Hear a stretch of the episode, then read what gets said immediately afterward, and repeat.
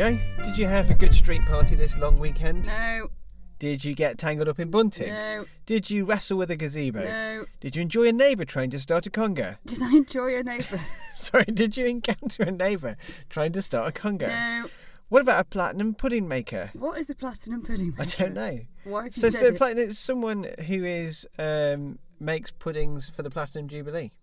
Did you encounter one of Oh. those? Right. Hmm. no. Uh, well, from the sounds of it, I wouldn't have recognised one if I did. No, But, it's um. No.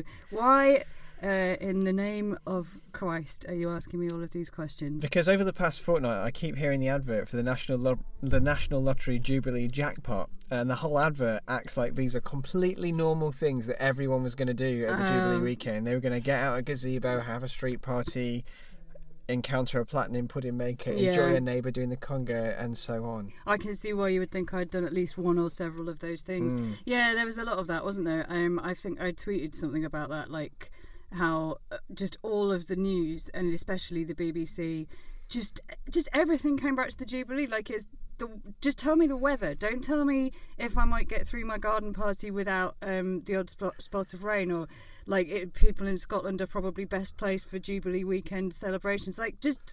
Just tell me the weather, because all the rest of the news seems to be about the Platinum Jubilee as well. Mm. It, I, I found it just unbearable The thing- how overwhelming it was. Like there's there's only one thing to think and one way to think it, and Mm. I was just yeah to use a, a tired construction. I'm just a grown woman looking at mainstream media, begging for a dissenting voice on Mm. any of this, and there was nothing. There was um, there was nothing. Something that I sort of found bizarre about being interpolated, you might say, by these adverts. how are you spelling that? Good question. Not Yeah, in the ma- not in the maths Yeah. way, in the ideology No. way. Um, the way of being addressed by these adverts is they Mm. they they was kind of telling me that. It's like, oh, we always have a jubilee, don't don't you? know? Yeah, It's just yeah. everyone knows that when you have a jubilee, you've got to have your sandwiches, you've got to have your pale sausage rolls and stuff. Like, everyone knows this is what you do in a jubilee, as if it's Christmas or something. Yeah, yeah. Or I mean, there's a bit of this with the World Cup, isn't it? But it's like, I'm Of not- course, you like this. Yeah. Whatever your feelings about the royal family, it's a chance to come together and celebrate. It's like, yeah, yeah, fuck off. And Yeah. also, that's just the way that it's. It just yeah, there, there's some kind of rule book that I don't have, which is like, oh, by the way, three days before the jubilee, you better start getting your your sandwich with the with the crumb with the um. What do call Crust the bit? cut The off? crust, yeah. You better get your crustless cucumber sandwiches ready because you're going to be sat Mm. in the street under Union Jack. No, I'm not doing that. Like, Did you see any evidence of any street parties or anything? I saw something that was extraordinarily sad looking. Mm, uh, yes, so I- did I. Yeah. Um, when I was walking home on Thursday evening, I was walking through the middle of York, listeners, and there's a big square in the middle of York. It's where sea salt and stuff is. Oh yeah. And there was a long row of like fishing camping chairs, folding Right. fishing chairs. Deck chairs? deck- yeah, but the kind that you have for oh, I outdoorsy. get. Yeah, the ones that sort of fold up. They've got like a yeah, mesh cup holder They in fold that- up in the into arm. like a Yeah. stick, and yeah. Yeah, loads of them with these gu- these men, a range of men. There was no women there, but a range of men uh, of different ages, all sat there with their tins of super brew and stuff. Mm. And at first, I thought, are they? Are they? Is there a big sale in at Dykeman? Is there a river here that I didn't know about? yeah, yeah. or is there going to be a midnight sale at Dykeman or something? But then I thought no, because I saw the Union Jacks on there pudding hats, pork pie hats, and I thought no, they're that's a that's a street party, Yeah. a linear street party, all in a line. Or they weren't looking at each other; they're all in a row. Yeah. Oh, that sounds horrible. Yeah. Well, when uh, yeah, I was walking on the city walls on um, Sunday, and I could see into the garden of um, a Wetherspoons that's near one of the bars. Bars in York means a gate, Mm. doesn't it? Interestingly, Yeah. um, and there were maybe about nine men sitting under two gazebos Mm. quietly, but um, there was like bunting up and stuff. But that is all I saw. Um, yeah, Friday and Saturday, I saw a lot, a lot of people walking around York in like Union Jack ties and Oh, Union? Jack clothes. It looked, basically, what it looked like. I mean, I, this might not mean much to people who aren't in York, but what it looked like was the racers. Yeah, yeah, So very overlap. Very shiny blue Yeah. suits and brown shoes, and Mm. there's sort of. I think one of the things is that there's a premise which doesn't really matter: watching the horses or watching the Queen. Yeah, or Um, watching the football. yeah, yeah, yeah. And what's actually happening is a lot of drinking Yeah. and and and unpleasantness. I think. Yeah. Yeah. So it's been a funny old weekend, hasn't Yeah. it? So, Um, what did you yeah. really do this weekend? Um, I sort of got myself through the final stages of COVID. Right. Yeah. What about you? I was uh, well, I was in a library for a lot of it, and this isn't performative overwork, but I did have Mm. a hard deadline that I'd finish writing something for. So I was in a library, and then the bit where I wasn't in a library, I was, and I didn't do this on purpose, but I was as close as one can get to hiding under a rock. Right. In that I went walking in the Yorkshire moors and ca- and I, I went, I went camping on the on the Friday night. So um, so I actually missed almost all, uh, everything. Actually, I missed it all. yeah, yeah, me too, really. so I'm looking Um, forward to talking about it on the podcast. yeah, so um, we both avoided it. Should we um, talk through what's uh, some key moments? Yeah, so what key moments were you aware of? Uh, key media moments from the weekend. Um, what, what what punctured your? Little Prince Louis acting up on the balcony. Is he the one who's like smacking his sister around and stuff? and his mum a bit as well. Yeah. Yeah. So there was there was that. There's a picture of um, Princess Charlotte and Prince George kind of looking off the balcony with quite disgusted facial expressions Mm. at all the plebs below. Yeah. I mean, I'm sure that's not. I'm sure it wasn't that, but it's been very memeable, hasn't On it? So like I've seen it. Have you seen it? The image, and then it's I- like Russell groups when they open up Oh, the right. lines for clearing and stuff like that. Yeah. I've seen the one of Prince, the first one. What was he called? Prince George, where he's got his hands on his ears and he's like screaming. Oh, that's Louis, I think. Is it? Oh, George, Louis. yeah, George was enjoying Okay. singing "Sweet Caroline" with Right. William, right. and Louis is the little one who was acting up a little bit. Okay. he's only four. So the stuff with the children being m- Yeah, uh, Meghan miserable. Markle was seen to shush some children behind a window, like Mm. in a sort of benevolent auntie way. And- that was a thing, apparently. Was there a bit where Meghan and Harry appeared and then um, Princess Kate muttered something under her breath? They walked in separately into St Paul's, and lip readers think that Kate Middleton, or well, Princess Kate, Duchess of Cambridge, or whatever, said, "Wow." Okay. But we don't know if that was like, wow, Yeah. what a bitch, or if it was like, wow, Meghan's coat's nice, Yeah. or, or maybe she was saying, ow, because Louis was like kicking her or something. okay. Don't know. So there's We can't- we don't speculation about the person of the characters of the, Mm, the yeah, next the Queen wasn't there for most of it, was she? Mm, there was. She had a sandwich with uh, Paddington Bear, Yes, she did. Yeah, which I heard about afterwards. yeah, and yeah, that's most of the like royal bits that I've seen. Yeah, And then there was the big party, wasn't there, with Rod Stewart and um, Cliff Richard. yeah, Mm. and Bo Selecta and Right. I think, Okay. Yeah. Okay. So that's if you're listening to the future and you missed the Jubilee like we did. That's what it was like. You're, now you're up to date. all of that happened, and also it was mostly raining. Um, but there were some other bits, weren't there, which we're going to talk about later. E.g., Boris Johnson being booed multiple Mm. times, Lee Mack saying a thing, Stephen Fry say Lee, anything? Lee Mack observing a gate, hmm and uh, Stephen Fry saying a thing. But yeah, Okay. So, there, but there was also waves of satire, which is why we're doing this episode, yes, isn't it? Yeah. yes, um, there were th- uh, some some bits of satire, of- and of course also this weekend was a build up to this week, which has been an interesting one in politics. Mm. even though it's only Tuesday morning as we speak. Yeah. Um, before we talk about this, just full disclosure, Adam, are you a royalist? No. Okay. Good. I just wanted to get that cleared up. Okay, me neither. Yeah. What do you um what's your shit hot take on the royal family? Uh, it's not a hot take. I just I don't I don't think that. I, d- uh, something bizarre has happened. Mm. I think in that we have a state which is still led by a monarch who a monarchy who represent power and authority and absorb tremendous amounts of wealth. You know, if we lived in a republic, if we had a democratic uh, government that that wasn't appended to a monarchy, we would perhaps. I just don't like Yeah. being looked down on by these people. No, and I don't like the sort of craven, abject atmosphere it conjures every time they do Mm. something like wear a hat, and everybody's supposed to get excited, like, you know, Kate Middleton wore the same dress twice, or she put her hair like this, or the Queen wore a badge that may have badge. I think she'd probably call it a brooch that may have signified that she disapproves of the random murders of Mm. people. You know, it's Well- like every time they do something approaching anything a normal person might do, we get really excited. Yeah. But we also get really excited that they're not like us. I had to turn the news off when it was was it like Thursday or Friday morning and there was some one of the interminable pageants. And it was like this is the main news slot at like ten past eight. And the footage was like the sunshine's glittering off the gold brocade on the cavalry's shirts. Mm. What why it's patronising It is and patronising. awful to So the, assume that I care or should Mm. care. And also, what it is is it they are they are a manifestation of aristocracy and elitism. Like that's what they are. They don't Yeah. serve the, the the extent to which they serve a, a practical, pragmatic political function. I think has been massively d- reduced, isn't it? It's Mm. mostly a ceremonial thing. So then, what are they? They're just a symbol to remind you that there are better bred aristocratic people. That there is Yeah. such a thing as blue blood, and that we still acknowledge it. Yeah. And in a society where we're falling over ourselves to find social justice issues to argue about, I don't understand how that one has kind of sidestepped it. This is a true story. On Saturday, when I was walking back to my flat, um, there's a homeless person who um, stops me all the time, asks me for money, and sometimes I Mm. do have a chat with her. And I was having a little chat with her, and she was like, "Are you enjoying the Jubilee weekend?" And I thought, but there's enough money Yeah. to make sure you don't live on the street. Like there's Yeah, enough there's yeah. enough money in the in the in our state Yeah. to ensure that this doesn't have to be the case.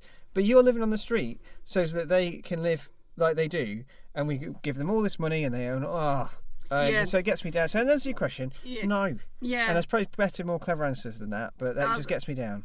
Like I'm sick of seeing like poor children in in cities in England like sitting on blankets in concrete car parks eating not very nice sandwiches being asked to tell the BBC cameras why they find the queen inspirational what are you inspired to become a queen no do you um, do you know what the Queen Queen Elizabeth used to like to read when she was a little girl? What her favourite books were? P.G. Wodehouse. Oh well, she probably didn't understand it, did she? do you know what? Do you know what it reminds me of? Do you remember that short story we used to teach a few years ago, "The Ones Who Walk Away from Omelas"? I do. And so the premise of that story is it's this kind of it's like a parable and it's a hypothetical idea that like if a society picked one child, locked it in a cupboard, abused it, didn't feed it, kicked it, starved it, hurt it, somehow that magically means that there's no suffering, no disease, and no misery in the rest of the society. So they all kind of turn a blind eye to it. They don't like to think about it, but they they let it happen as a as a trade off. And it's like our version of that is we've picked one family and made them rich and privileged beyond anybody's wildest dreams and give them several palaces and castles to live in. And the, and and then we pretend that this is like a service to us. It's a similar thing, I think, of like keeping us all in this delusion Yeah. of um, of gratitude and humility that I find sickening. Yeah, yeah. I mean, she serves this function as a as a, a sort of leader and an ambassador of the people. There's this like early modern idea of the body politic that, Mm. Yeah. the, that the king or the queen is the personification of the people, and it's interesting that, and I know we'll talk more about this later, that all through this Jubilee weekend lead up to it, and also just generally in publications like the Private Eye, she's contrasted with Boris Johnson to Boris Johnson's expense. Mm, Like this is, she is what a leader should be, and he's not yeah, um, because she's seen all these prime ministers and she's been there all this this line of continuity. Can appreciate that, but you don't need the rest of it but as any well. any pleasant old lady could shake people's hands, Yeah, and they yeah. would probably all be a lot fitter and weller at the age of ninety than they Mm. otherwise would be if they'd been lived an absolute life of I mean, she and pampering hands, and eating she? swans. Well, what else does she? Yeah, she Um, kills. She goes hunting. She kills yeah. things. yeah. No, I, I don't see that there's anything she does that requires that amount of castles and jewels and gold um, to help her to do it. Do you remember what was that TV program? Outnumbered. Did you just Mm. outnumbered? There's a fantastic episode where they go to London Oh yeah. and the, the little girl's looking for the. I forgot what her name was, but the little girl's looking. Karen. For, Karen's looking for the Queen. Um, and her dad says, like, "Why are you so interested in looking at the Queen?" She goes, "Because I, I, I am interested in the greatest assassins in history." and he's like, "The Queen's not an assassin. She never killed anyone." And Karen just goes, "She killed Diana." yeah, What about um, how much money they bring in via tourism? fuck that. Does it largely debunks, I think, as well, isn't Good. it? Also, people go to France, they cut their heads off there. Yeah, I mean they own they own a lot of property, don't they? Like a lot of land. I think that's It's- one we're of not things. allowed in it, are we? No, no, no. But I mean, I think that's that's what they. I think that's one of their functions. Oh, so is like stewards of the land. Yeah, Yeah. yeah. Yeah. So, uh, so anyway, Mm. with all that in mind, do you think the royal family are a legitimate target for satire? Definitely legitimate, yeah. Why Yeah. is that? Why why would satire? Well, it's the to- ultimate punching up, isn't it? It's also there's so much that's ludicrous. There's so much folly. There's so much idiocy um, around the whole thing that you know that there's they deserve it and Mm. they should get it, and that's an end to it. Yeah, no, I think that is it. And I mean, they they are. It's one of those great. It's of- like we took in the International Women's Day episode when we talked about Mm. patriarchy. Like you can, it's there and nobody talks about it. Yeah. When they turn out in their ceremonial garbs, which are from like the 50, they look like they're Yeah. from a Shakespeare play. It's obviously ridiculous, Yeah. but we all agree that it isn't. So it's Well, a perfect it- fertile ground, isn't It it? was unusual, wasn't it? It was almost like Charles um, recently. What was it when he read out the the budget? Mm. Um, because it was a different royal, it kind of threw it all into relief a bit, and people Mm. sort of noticed this is a bit weird. A man in a golden hat on a golden chair in a golden room telling us how much poorer we're all going to be in the coming year. Yeah. And then he's going to get back in his golden carriage, and his golden hat will have its own golden carriage, Yeah. and we'll crack on with the being poor Yeah, it yeah. did kind of make people notice that a bit more than they did when it's the actual queen. I think that's a really interesting point, and I think uh, this. I'm not. This is not a comparison, but I'm just saying something that that observation reminds me of the fact that because the Queen has been in position for so long, Mm. you, it sort of normalised itself.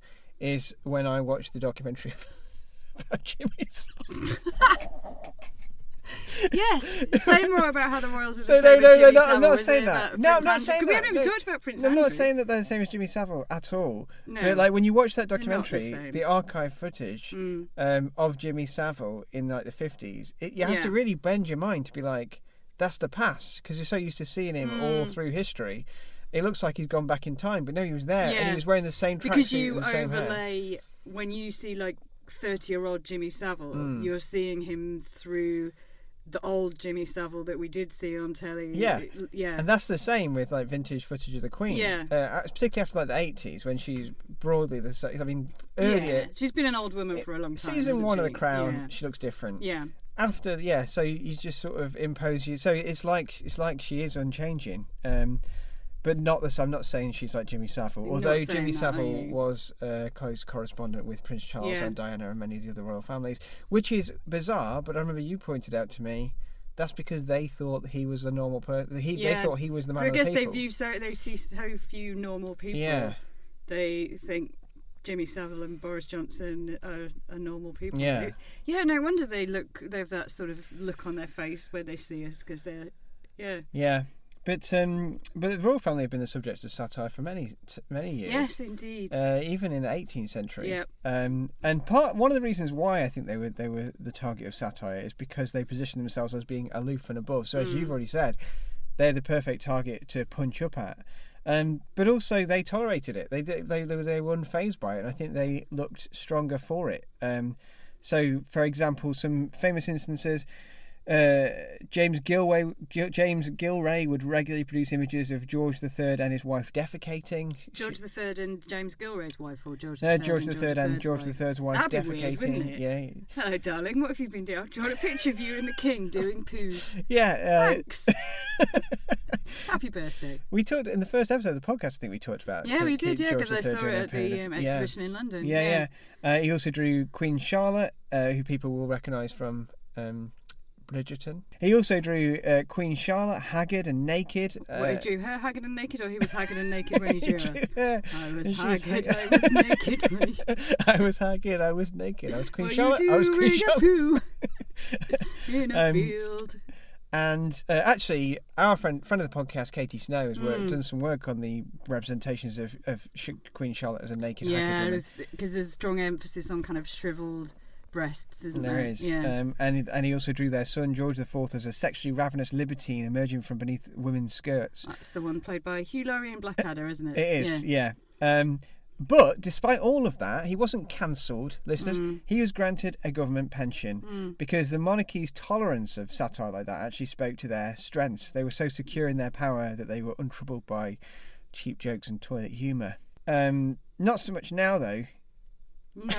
Well, I d- I, don't know how the royals do feel about any any of the satire that's aimed at them. That's Or true. if they Um, know about it. I mean, in our more recent examples of royal satire are things like the Windsors Mm. um, or the cartoon The Prince that we both wrote an article Yeah. about, and I think they are they're kind of more Horatian than Juvenalian. That is to say, they are like well, the guy who made The Prince said that it, it was affectionate. It's affectionate satire and stuff. And the the Windsors, it, it kind of caricatures them, doesn't it? Mm. But it doesn't seem to be fully averse to the idea of a royal family. I would say the royals probably the thing they're most likely to have been upset about in recent years is the crown. Yeah, yeah, and yeah. especially the Olivia Colman series where she's the Queen explicitly says like I just I don't have any emotions. I went to that village where all the children were killed and I just didn't care. Mm. Um, that's that's a lot. This was one of the stories, wasn't it? That that, that Harry and Meghan. It was controversial.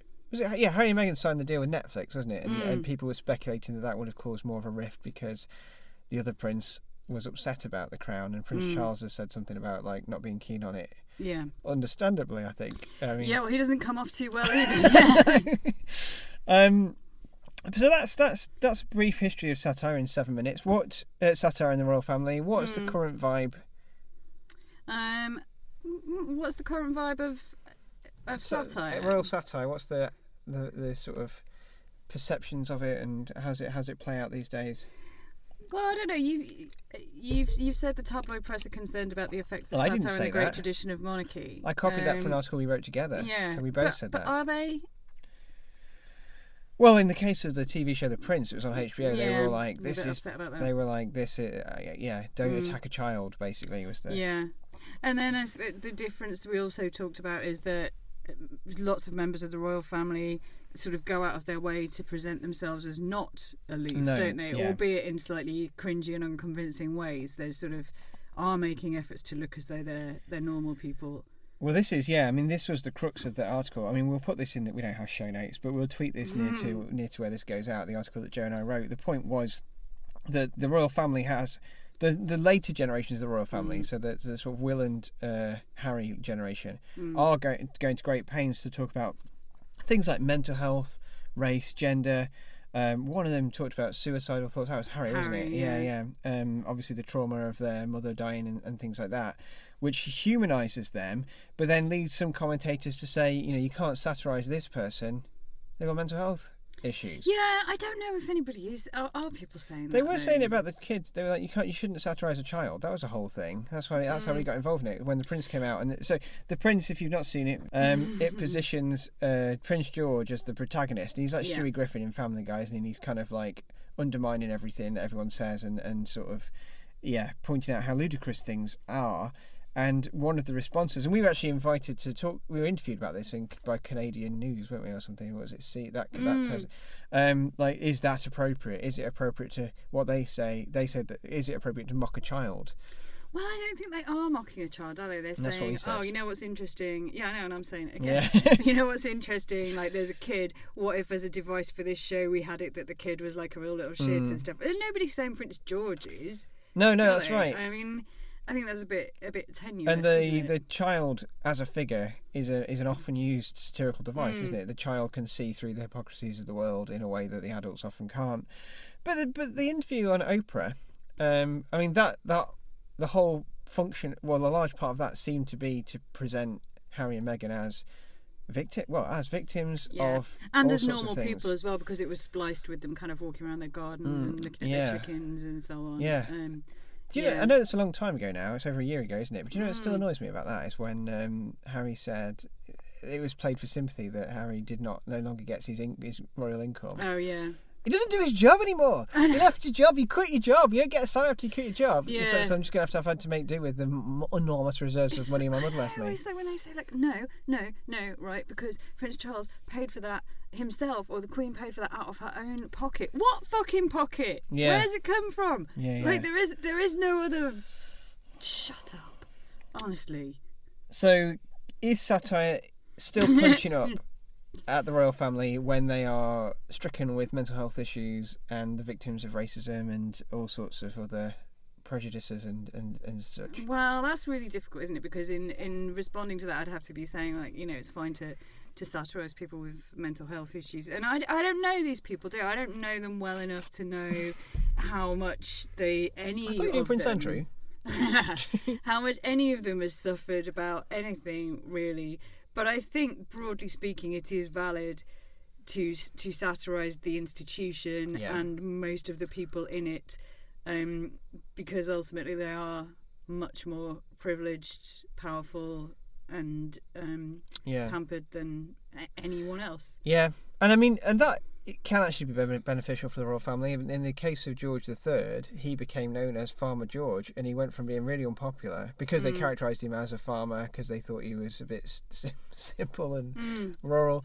Um, and uh, and that that a bit like the Boris Johnson phenomenon, that became a, a much adored, lovable family figure. Which, So it sort of- interestingly, there's a comparison there with Charles, isn't there? Mm. You know, especially when he was more into the kind of more well known for the sort of organic farming, anti um, GM crops, and so on. That was the public characterization of him Mm. that he sort of talked to plants and and all the rest of it. But I don't think that perhaps that was supplanted by the whole then Diana Camilla yeah, um, stuff. But that didn't particularly endear him. Yeah. I don't think. no, Maybe because it wasn't as it didn't chime with reality as obviously. Yeah. The, I don't know. So, if you can satirise the royal family, that explains why there's some been some good examples of royal Mm. satire in the last few days. So, Yeah. Uh, we, well, uh, I was extremely happy to find a notification on my phone on was it Thursday or Friday morning Mm-hmm. for a special Jubilee episode of the amazing, outstanding podcast Dear Joan and Jericho. Um, which I've I've listened to that. Have you listened to Mm. I that? have yes. Yeah. Um, so it it takes the normal format of having three invented problem problems that people have written in with that were unrelated to the Jubilee, but it was framed at the beginning and the end with some reflections on the royals and just bizarre, outlandish grotesqueries. Um, so what did they they talked about? The Queen's pubic hair. They and it grows down to her ankles, and that's why she wears knee socks. Queen Anne's, Prin- Princess Anne's um, engorged genitals. Mm-hmm. Uh, Prince Andrew and his and his sweating, obviously. Um, I mean, it's not funny when I say it. I mean, well, it was Jer- funny. Jericho was it Jer- the one who's um, Jericho's Julia Davis. yeah, Julia Davis' character. Talk, No, sorry, reveals- Jericho is Vicky So, Pepperdine. so Joan yeah. reveals that she's had. Uh, she's been out with Prince Andrew. Yeah, at Pizza for- Express in working, yeah. and he sweated a lot. yeah. Um, yeah, and so I mean, it's hard. I mean, listeners, just let's go and listen to it. It's extraordinarily scatological. Yeah, which is I mean, it, it and sort of verging on the treasonous. I think at some Yeah. points, isn't it? Um, and it concludes with them them saying that the Queen is The, the, single the and re- Jubilee is basically her way of saying to the world, "I'm back in the game." Now that she's single, she's back on the market. She's uh, really keen to get back in the Yes. saddle, isn't she? She is. She's single and she's ready to mingle. Joan. Absolutely. This is just the beginning, really, isn't it? Yes. talk about her breasts, and as you've mentioned, her pubic hair. It's Yeah. ext- it's scatological. It's like bodily satire. What? But it was it was such a break from the endlessly deferential tone of Yeah. everything else we were hearing this weekend, wasn't it? Yeah. Well, I mean, I was going to say, what do you think was the target of it? Like, what was the point of it? What's the? What was the I think the target is the same as always, and um, it's the misogynistic advice given in problem page columns, um, and that was the main bulk of the show. The Jubilee was something for them to pin it around, and the joy was in talking in this kind of disgusting, depraved, scatological fashion about the royal family because there's just such a chasm between the kinds of things they were saying and the way the things we're allowed to say about the royal family or that are acceptable to say. So I think the comedy was in the, as so often with these two, was in the kind of "how dare you" um, vibe of it all. What I don't, I don't think that they were overtly satirising any individual member of No. the royal family or indeed the institution. Really, No, no. I think, and that's interesting because that's the case in some other examples as well. I mean, I think it was their normal thing Mm. applying to the royal family. I didn't feel it's not at the expense of Elizabeth and Andrew or anyone. I, th- I think maybe a little bit about Andrew. I think they will have had fun sitting down and thinking, well, what would Joan and Jericho think about the Royals? Yeah, And that will have been like a fun thing to write and to think about. And then they will have thought, like, oh, well, of course they would love Andrew. They'd think he's been really misunderstood. Yeah. That he's wonderful. yeah. Yeah.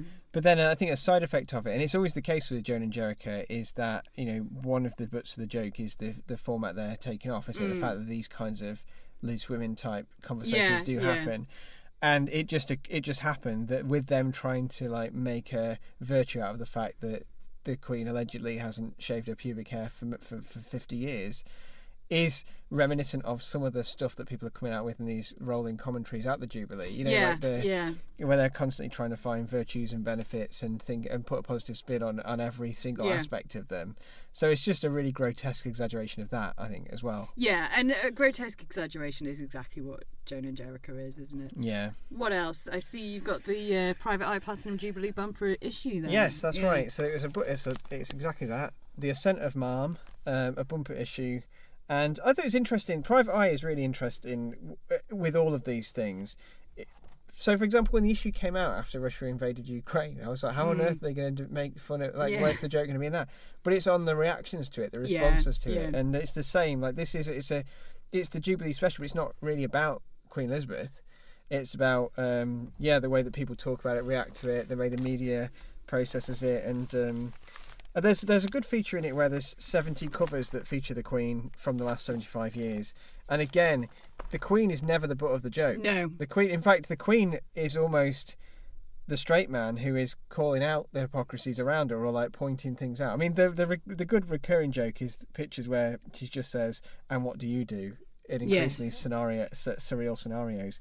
Um, but there was a feature in here that I know you really liked. Oh yeah, the uh, the diary, memories of the Silver Jubilee, 1977, where so they have apparently Jeffrey Archer, Jacob Rees-Mogg, David Bailey, Carol Midgley, Robert McFarlane, and Dickie Arbiter all sort of sharing their apparent memories of the Silver Jubilee, and they are so good at kind of capturing the voices Yeah. of these people. And the uh, the Dickie Arbiter one I thought was especially good because it has that thing where people like i was saying people will praise and get excited about the royals doing anything remotely normal. And so he, he praises her for when a little girl gave her a posy one day um, most people would have given that little girl a well-deserved clout across the ears but not her majesty. She accepted it with exceptional grace and i've never witnessed another act of such outstanding decency and humanity.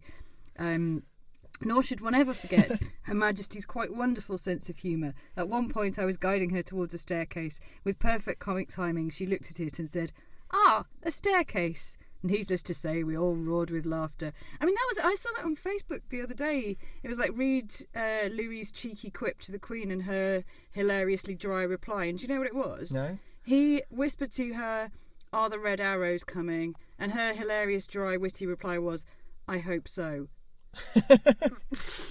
Yeah. What a Thanks, what a. Yeah. I mean, I imagine that Louis dined out on that anecdote for generations yeah, yeah. Well, he's four, so I guess he will. For many Yeah, years, yeah, yeah. yeah, I mean, that was another thing about all of this was people saying that if the if Meghan's children had misbehaved the way that that, Yes, that their children there would have did, been harsher commentary. um, and some of it was quite hyperbolic, wasn't it? It was Yeah. like if if Meghan's child acted the way that Louis did, that child would be in the Tower of London by now. yeah. I mean, I presume they didn't think that literally. no, it's but- satire in a way. But yeah, I mean, I think it's probably true. Whatever, whatever Meghan and Harry do will be subject to harsher criticism in some quarters than whatever William and Kate do. Mm. yeah, But what about our old favourite, someone else who we talked about in the very first Yeah. episode of this podcast, Mr. Lee, Lee Mack. Mack. So what I- did he do? His brutal satire. So as I've already mentioned, I was writing this chapter over the weekend, trying to finish writing this chapter, but I went on Twitter and I saw, to my horror and surprise, the words Lee Mack and satire were trending in the same item. Um, so Lee Mack was doing a bit on the stage at the Jubilee party, yeah. uh, and he made a joke in front of the Prime Minister, which electrified the internet. Yeah, um, because he was standing. For context, he was standing near a gate, wasn't he? he was, and Let's play that, shall play we? the clip. Party at the Palace!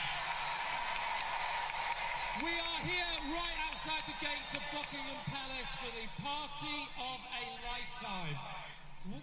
Tell you what, finally we can say the words party and gate, and it's a positive. Annoyingly, what that clip doesn't include is that as soon as he as soon as he finishes that, he says that, That, wasn't wasn't in the auto cue. That wasn't in the auto cue, Just which- to be clear that it wasn't sanctioned. Yeah. Yeah, which is that's the thing that I think made people uh, draw, drew people yeah, because it. it was like he's being cheeky and ad libbing and uh, yeah. yeah. and he's being a satirist and But satirising the seen press. the auto cue, have we? No, we haven't. I bet the No. auto cue says, and that wasn't in the auto Yeah, cue. yeah. Um, yeah, so a lot of people are like, what? He's a hero of the people. He's just said the truth. Mm. Uh, he's on a global stage with the whole world watching. He's just reminded everyone that we are very upset with Boris Johnson for having these parties. And in the context of Boris Johnson having been booed several, already twice that day, I think, and one more to come Yeah. um, by the general general public. Um, and then there was a smaller cluster of people, and I, they were probably bots. they were Mm. saying like he shouldn't be allowed to say that. He shouldn't be allowed to criticise the prime minister on the global stage. Um, yeah, I mean, I suppose you could say, well, he's just alluding to a big story that's in the news. Mm. Um, yes, it's it's um, he, he's showcasing his disrespect for the prime minister there, no doubt, isn't he? Mm. I mean, he's but he's all he's saying is like, really, party and gate have negative connotations right now. It's not like he stood in front of it and said, "Oh, I'm here at the gates for the party." Um, but this time, Partygate doesn't have negative connotations of a bunch of overprivileged people doing what the fuck they like on your dime and decorating their walls with wallpaper that you paid for. You don't have to worry. It's not unfair at this point. This is, oh wait, you know, like y- Yeah. it, it, you could have been a lot more biting Mm. than he, all, all he said was Partygate has negative connotations, but Mm. here's a gate, and we're about to have a lovely party to celebrate Mm. the establishment and the royals. Yeah. It's not that subversive, is it? No, I mean, I suppose it was surprising. Yeah. Um, I mean, I, I don't, I don't have anything against Lee Mack except not going out. I like, I don't think what he did was bad. Mm. I think it's a little bit overblown to suggest it was earth-shattering satire, though. Well, then a little bit later, uh, Stephen Fry was trending Mm-hmm. for doing something similar. So this was what Stephen Fry. These the world sees, but how many local sewage works has Her Majesty opened with a bright smile? How many plaques unveiled? How many trees planted? How many ribbons cut? Ships launched? How many prime ministers tolerated? For that alone, no admiration is high enough. And how many concerts of raucously loud music has she had to endure outside her house? Do you know how many concerts of raucously loud music I've had to endure outside my house? How many? None, because people don't put on concerts of raucously loud music outside my house because I've cut some ribbons. Yeah. Jesus Yeah. Christ. So uh, yeah. cheeky jibe again. People were saying like cheeky he said it. He's tolerate. He said that the prime minister was tolerated. He said that prime ministers Yeah. were tolerated. So I was thinking about this. Yeah. Um, in you, I think you, if you wanted to, and I'm sure that Stephen Fry doesn't want to apologise for this or explain it away, but you could say, well, you know, it's true. She's she's been the Queen whilst a number of prime ministers have come and gone, but then that is the way you'd say it, wouldn't it? Prime ministers have come and gone in your reign. And he leans into the mic at that point, and his tone kind of shifts when he says prime ministers tolerated. Um, and yeah, it's it's it's a dig for Yeah. sure. Um, but it's also it manages to stay. It it can be explained and rationalised to the same extent that you know some of the things Boris Johnson does can be. Yeah, yeah. You can you could you could try and sort of It's a frustrating one for me this case because he it's obviously not stated but positioned as a critique of the prime minister. Mm. But to do that, he's exonerating. He's he's celebrating the monarchy, isn't it? yeah. So well, he is, he is. Um, Prince Charles's friend, isn't and he's he? positioning himself as like the Alexander Pope of the day, Yeah. isn't it? But uh, or the yeah, but yeah. So it's kind of yes, the prime minister shit, but the Queen. the point is the Queen is the Queen excellent. lovely? Yeah. Um, so that's frustrating, but but it didn't stop people on, on Twitter saying he was a hero for saying that. Yeah. Did, was there a criticism of him for saying that? I didn't see any criticism of Stephen Fry. I saw some of Lee Mack. I didn't see any of Stephen Mm. Fry.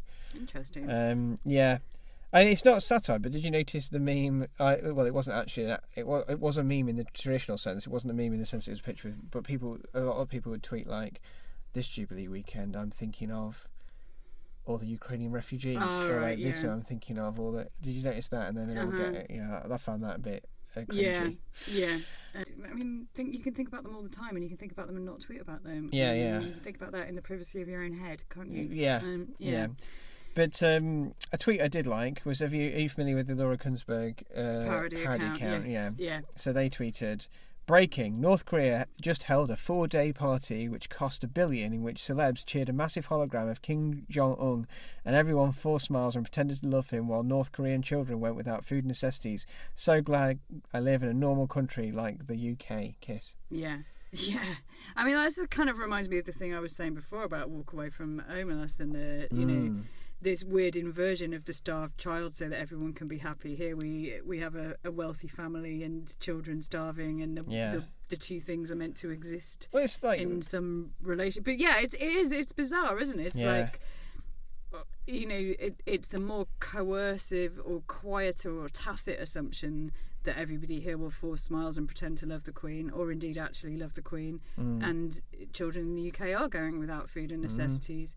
Um, I mean, I wouldn't, I wouldn't want to say it's the same as living in North Korea, and obviously this isn't either. But it's something to think about. yeah, It's eleven and a half thousand people liked that. Yeah. So I think there's people out there Well, who 11 and a half and one now. Yeah. appreciated a dissenting voice. Mm. Um, so then the next phase of all this was what happened after the Jubilee, which Yeah, was and I, it was the vote of the confidence vote that happened Mm. last night, and I think in some ways was I'm sure it was going to happen anyway, but it felt sort of apt in the wake of a weekend where people had been booing him, or according to Nadine Dorries, cheering him every Yeah. time they saw him. They just couldn't help breaking out into cheers. Um, she said, but yeah, so there's a, a vote of confidence Mm. in Boris Johnson just last night. I suppose there's not. It's a fine line between a woo and a boo, isn't it? Is it? Yeah.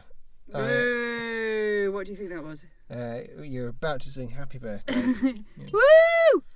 All right, calm down. Just, everyone's a critic. Yeah, Yeah. yeah. Well, I um, consulted our listeners, and forty-two percent of them think we should stop doing this podcast and never make it again. So I think that's ringing endorsement for us to crack on now and uh, get on with doing the job of the final bit of the podcast. Uh, bash on. Boo! Yeah. So uh, so that happened. Yes. And in and terms he of. He did. So in terms of the satire, the two events have collided a little, and there was a Mm. meme that actually um, Hugh Grant tweeted this. Yes. I thought it was very yes, funny. I saw that. So part of the Jubilee, as we've already alluded to, was the a short one-minute video of the Queen having tea with the much beloved Paddington Bear. Yeah. Um, and uh, in the meme, Paddington Bear is pouring the tea and he's saying, "Would you like some tea, ma'am?" And the Queen is replying, "No, I'd like you to form a government," which is Yeah. uh, lovely stuff. Lovely. Yeah. Imagine if the country were ruled by Paddington Bear. It is doing that thing again, though. But it, it, it, it wouldn't work though, would it? What a Paddington, Paddington Bear's Bear messes everything up all the time. He like makes lots and lots of small catastrophes, Mm. and then ultimately does something quite big and impressive that sorts them out. But he's not. He's not a consistent, safe pair of hands, is he? Safe marmalade So sticky might not be massively dissimilar to Boris Johnson, Yeah. except he he wouldn't have the yeah, same. well, they uh, both do a good line in hard stares, don't they? Yeah. yeah, but uh, Uh, no, Boris Johnson hard stares down at his feet, whereas Paddington hard stares into people's faces. If I just assumed rude. when you said that that hard stare was something that Carrie had put into the flat at our expense. but, uh, No, Yeah. Pad- you know this. I do know, yeah. yeah, yeah. But again, it's an, it's an interesting. It's another example where the government is criticised, but the uh, sort of Mm. the, it, to do that, the monarchy is celebrated. Yeah. You know, I just realised we didn't tell anyone what the podcast is they're listening to, or uh, Oh yeah, what was what was it? Smith and Water talk about Oh, satire. that's right. Yeah. Yeah. Um, podcast in which I, Joe Warren, you, Adam Smith, talk about the form, function, future, and history of satire, and this is a Patreon episode for our paid subscribers, isn't it? It's not a Patreon Yeah, episode. why We don't have any. That's why it's such a fucking mess. don't put any effort in for the no. It's, not. It's a not bonus episode. So it is a little bonus episode that we've recorded in haste, In uh, haste. to comment on some of the satire in the wake Yeah. of the Jubilee. But uh, you know, if you've got this far into the episode without knowing what you're listening to, thank you very much. Yeah. I hope you enjoyed and it. I'm very surprised by you. yeah. Yeah. Anything else to say about royal satire, the Jubilee? No, I don't think so. No, I can't think of anything else? No, Is there anything else happening in satire generally? since the last episode went out, No. uh, I don't think so. No. No, I don't think so. So if people want to get in touch with us, I mean, I am. Are you a little bit worried about uh, that we've alienated a lot of our audience with this episode? Who Do you might think we be? have a lot of staunch royalists who listen to this podcast? I don't know, but I think we're going to find out. Yeah. well, uh, we can just edit out that bit where you said they should all be guillotined. Do you really? Do you think that, like, do you actually know anyone that's a royalist? I know one person who, yeah, but that's it. I don't think I do. No, Well, well, I suppose people don't tell you, do they? I mean, I think what I hear a lot is people saying like, "Oh, I'm not not keen on the monarchy," but I like She- the Queen. she's nice, or- yeah. yeah. yeah, Yeah, or people will go so far as to say like, "Oh, I'm just not interested. I don't care about Mm. it." But I would go further and say I think it's a revolting and morally wrong thing that keeps us all in in a much earlier state of development and should be got rid of at the earliest opportunity. And there's literally no justification for it. Have you any seen that episode of Doctor Who where Peter Capaldi is the Doctor and Then he probably not. ask, is asked to help Greg Davies, who's like the king of the galaxy or something, help him with a medical problem. He's in a big robot suit. Bow. Sorry, what? You are in the presence of His Infinite Majesty, King Hydroflax. You will bow. Oh, no, I'm sorry, Your Majesty, I can't do that. You won't. It's my back. Your back. Yeah, my back's playing up. It simply refuses to carry the weight of an entirely pointless stratum of society who contribute nothing of worth to the world and crush the hopes and dreams of working people. Went out on Christmas Day. I thought it was pretty controversial. Hmm. Yeah. No, I haven't seen that because it, it went off it when it was Peter Capaldi. Nothing against him, but I felt like perhaps it, it had past its peak. So that's I've really enjoyed talking about Royal Satire Yeah, I have with too. Uh, if people want to get Who's in it touch, for? I, I, uh, who is it for? This was your idea. It wasn't my idea. It was your idea. What, You said, "Have you seen Twitter about Lee Mack and Stephen Fry? I think we're going to need to do another episode." No, but you said don't you think you should do a podcast in 2017? Oh, well, No. you got the bloody job here. No, I think. No, it wasn't even my idea to do a podcast. It was your idea to do a podcast. It was my idea to do a conference. Okay, yeah, Yeah. Well, so ultimately, it's all it's all your Yeah. idea. How can listeners get in touch? To tell us that they've benefited from this little bonus episode Twitter? at Satire No More. Yeah. Instagram at Talk About Satire. Drop us an email at sa- um, using the email address satire no more at gmail.com. Enjoy your your time, people. Uh, I hope hope you're well. Yeah, that's all. Sit up Shut up. and eat our Satire. satire. Bye.